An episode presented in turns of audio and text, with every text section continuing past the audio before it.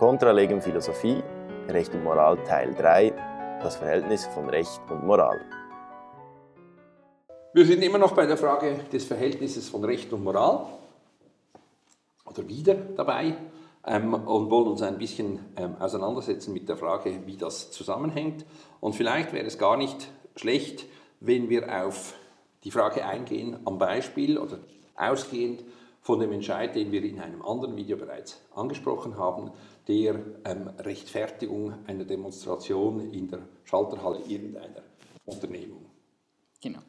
Und vielleicht beginnen wir ja am Konkreten. Also in diesem Fall ähm, wurde eine dogmatisch äh, fragwürdige Lösung. Falsche, ja. nicht fragwürdig. Also das, man muss das einfach sagen, das ist dogmatisch falsch. Ja. Das ist das Schöne an der Dogmatik, dass es ein breiter ähm, Entscheidspielraum, ähm, äh, dass ein breiter Entscheidspielraum besteht, aber es gibt dann einfach eine Grenze, was nicht mehr richtig ist. Also dass, das, dass der Klimawandel ähm, zum Beispiel in diesem Fall eine unmittelbare Gefahr sei, dass ähm, Individualgüter ähm, unmittelbar betroffen davon sind, dass ähm, Tennisspielen in egal wo ein, ein taugliches Mittel zur Abwehr dieser Gefahr sein, das sind alles Behauptungen, die mit der Dogmatik sich nicht vertragen. Es ist einfach, man kann das zwar sagen, aber es ist falsch. Und hier, also ähm, würde man vielleicht sagen, dass äh, moralische Gedanken zu diesem äh, Entscheid geführt haben. Genau. Das wäre unser Anlass äh, zur Diskussion. Es scheint, dass die Dogmatik nicht so vordergründig Beachtung fand, dafür mehr eben moralische Überlegungen. Die Frage ist effektiv nun, ist das richtig? Und wir wollen vielleicht zuerst beginnen mit der Frage, weil das auch immer wieder so ähm, bestritten wird, ob das Recht mit der Moral überhaupt einen Bezug hat. Oder es gibt Kollegen von uns, die sagen, nein, nein, das ist überhaupt nicht, also dass es nicht dasselbe ist, ist klar, das sind ja schon zwei verschiedene Worte, aber das Recht hat mit der Moral ähm, keine, ähm, steht in keiner Beziehung. Das würden wir falsch finden. Ja, genau. Also wir würden das falsch finden, weil äh, ich glaube, also du sagst, wenn du dem nicht zustimmst, ähm, wir sind der Meinung, dass ein Recht, das überhaupt nichts mit Moral zu tun hat, einerseits illegitim ist, aber zu einer bloßen Mechanik äh, quasi ähm, ja, sich reduziert. Es ist einfach ja, Mechanik und genau. kein Recht mehr. Genau, also da nein, bin ich völlig einverstanden. Und der zentrale Punkt ist eine Rechtsregel, eine Rechtsregel, ähm, die muss einen bestimmten Gehalt haben und dieser bestimmte Gehalt muss ja irgendeinen Grund haben. Ähm, und man sieht relativ gut, nehmen wir mal, wo man links fährt oder rechts fährt, hat natürlich, das ist einfach der Gehalt, dass es einheitlich sein muss, aber dass es einheitlich sein muss, hat sehr wohl einen ethischen Bezug. Das ist nicht, ist ja Wurst, es ist Wurst ob links oder rechts, aber es ist nicht egal ähm, für die Verkehrsteilnehmer, dass alle dasselbe machen. Ähm, weil es geht ja nicht nur um die Effizienz, es geht auch um die Risiken, die zunehmen, etc. etc. Also die Regulierung quasi bestimmten Verhaltens. Beim Verkehr sieht man es relativ gut. Ein rotes Signal heißt einfach stoppen und das bedeutet für die anderen, jetzt darf ich fahren. Also das ist, es könnte auch violett sein oder es könnte gesternt oder was weiß ich, aber der Bezug ist relativ deutlich, auch wo er eben nicht mehr deutlich ist, zum Beispiel, wenn ich sage, keine Ahnung, ein, ein, ein Haus darf höchstens 10 Meter oder was weiß ich wie hoch sein, dann hat das, dass es reguliert wird, den ethischen Bezug, aber dass es 10 Meter ist und nicht 9 Meter oder 9,5 Meter oder was weiß ich, dass man 60 fahren darf und nicht 55, das ist bloße Mechanik. Das ist einfach Wurst, es muss irgendwo fixiert werden. Und das ist schon eine bedeutsame Geschichte, oder? Weil das Recht, das eben losgelöst ist, wenn jemand kommt und sagt, ich bestrafe dich, ähm, Louis, weil du hast nicht gegrüßt, als du hereingekommen bist.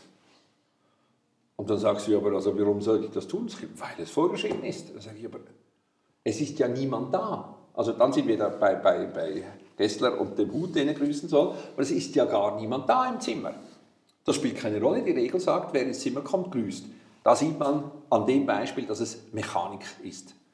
es, es, die Regel hat vielleicht eine Bedeutung, wenn andere Menschen da sind, aber sie wird bedeutungslos, wenn keine da sind. Und wenn ich diese Regel dann durchsetze, wird es illegitim. Genau, oder?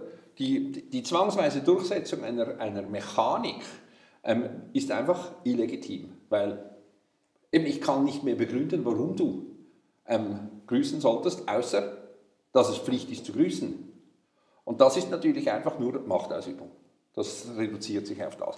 Darum, wir, sind uns, wir beide sind uns einig, das ist tatsächlich ähm, äh, der enge Bezug.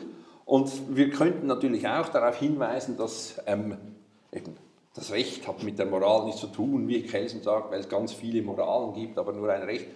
Das stimmt natürlich für uns auch nicht so. Es gibt ganz viele Rechte, also Rechtsordnungen auf der Welt und je nach Bereich, wo man ist, es gibt viele Rechtsbereiche. Also diese Einheitlichkeit das ist nicht da. Auch die Einheit der Rechtsordnung ist ein rhetorisches Argument. Das ist nicht.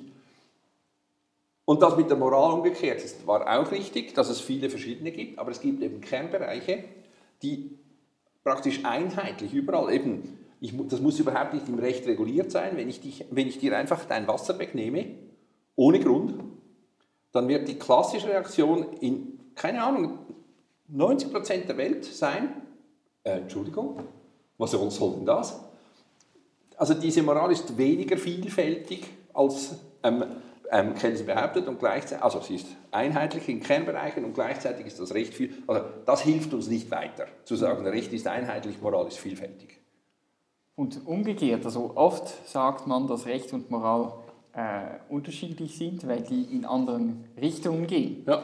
Das scheint auch, also ist auch nicht immer richtig, ja. weil klar, wenn ich äh, zum Beispiel etwas äh, Rechtliches nicht darf, ja. aber aus moralischen Überzeugungen äh, will ich das trotzdem tun. Dann stellen sich Recht und Moral tatsächlich gegenüber. Aber was man, das, das sind wirklich Ausnahmesituationen. In den meisten Situationen ist derjenige, der ständig das Recht bricht, äh, jemand, der nicht moralisch handelt. Also es ist genau. stark unmoralisch, ja. sich nicht an die Regel zu halten. Ja.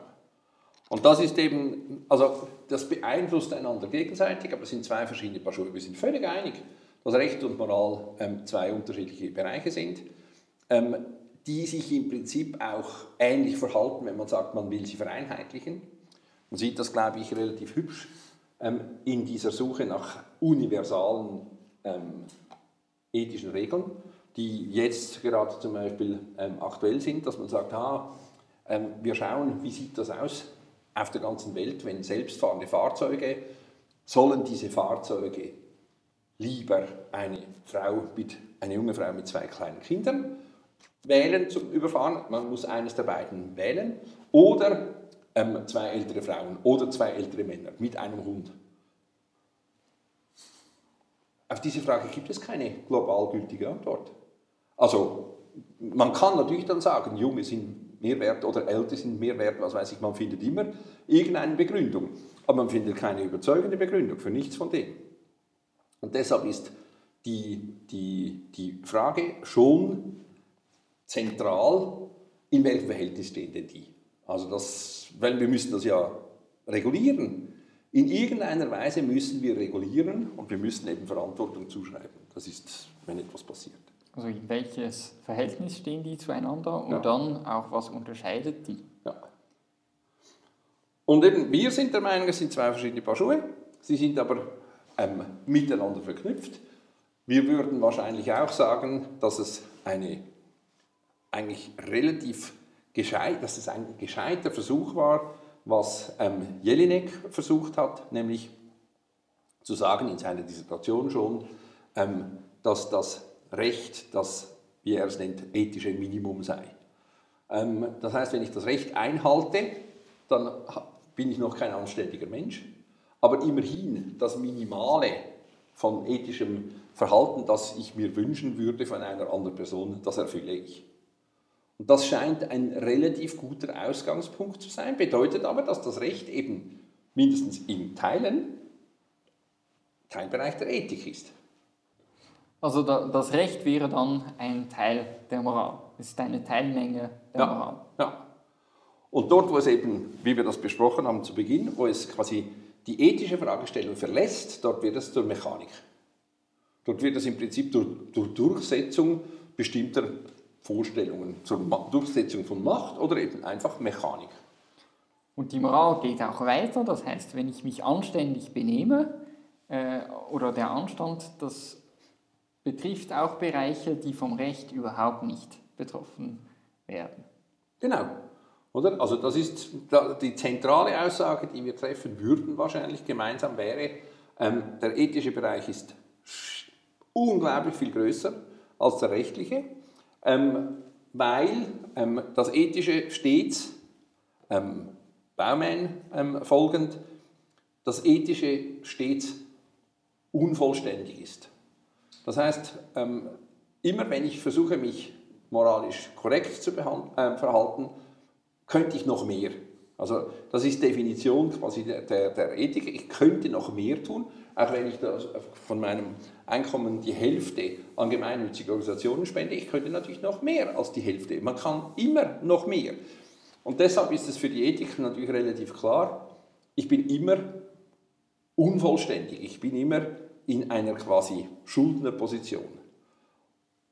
Da würden wir wahrscheinlich und also selbst für, für die Zuschauer, die jetzt denken, und wenn ich mein, meinen ganzen Gehalt abgeliefert ja. habe, dann könnte man theoretisch noch mehr arbeiten. Ja. Oder eine andere Arbeit machen, um mehr Geld zu verdienen und damit auch mehr Geld geben zu können. Genau. Also es hört nie auf. Das ist wirklich, ähm, wirklich ein Merkmal ja. der, der Ethik und der Moral. Es hört nie auf. Ja, oder? Es ist unbeschränkt und zwar im Prinzip und im Wesen unbeschränkt. Ähm, und aus dem heraus ist auch sofort klar, dass das Recht natürlich, wenn es eine Teilmenge davon ist, nicht so sein kann. Gerade da, dass es nur eine Teilmenge bildet, ähm, zeigt schon an, dass es eben, und ich meine, das wäre im Wesentlichen ja unsere, unsere Behauptung, die sind aufeinander bezogen. Die, ähm, in der Ethik ist das Recht enthalten, aber das Recht unterscheidet sich von der Ethik worin? Dass es eben diese Grenzen zieht. Also das Recht muss sich einhalten können. Genau. Das ist wirklich das Merkmal, das dort äh, prägend ist. Ja. Und das scheint natürlich eine zentrale, oder man muss für das das logisch auf den Kopf stellen und sagen, es geht nicht darum, ähm, dass ich quasi das mindestens erfüllen muss, sondern es geht darum, dass ich es erfüllen kann. Ähm, weil das ist quasi das Entlastende daran. Natürlich könnte ich mich noch anständig übernehmen. Aber wenn ich sagen kann, ah, ich habe immerhin das gemacht, was gesetzlich vorgeschrieben ist, dann kann ich mit einer gewissen Ruhe sagen, das geht noch mehr, aber immerhin das habe ich getan.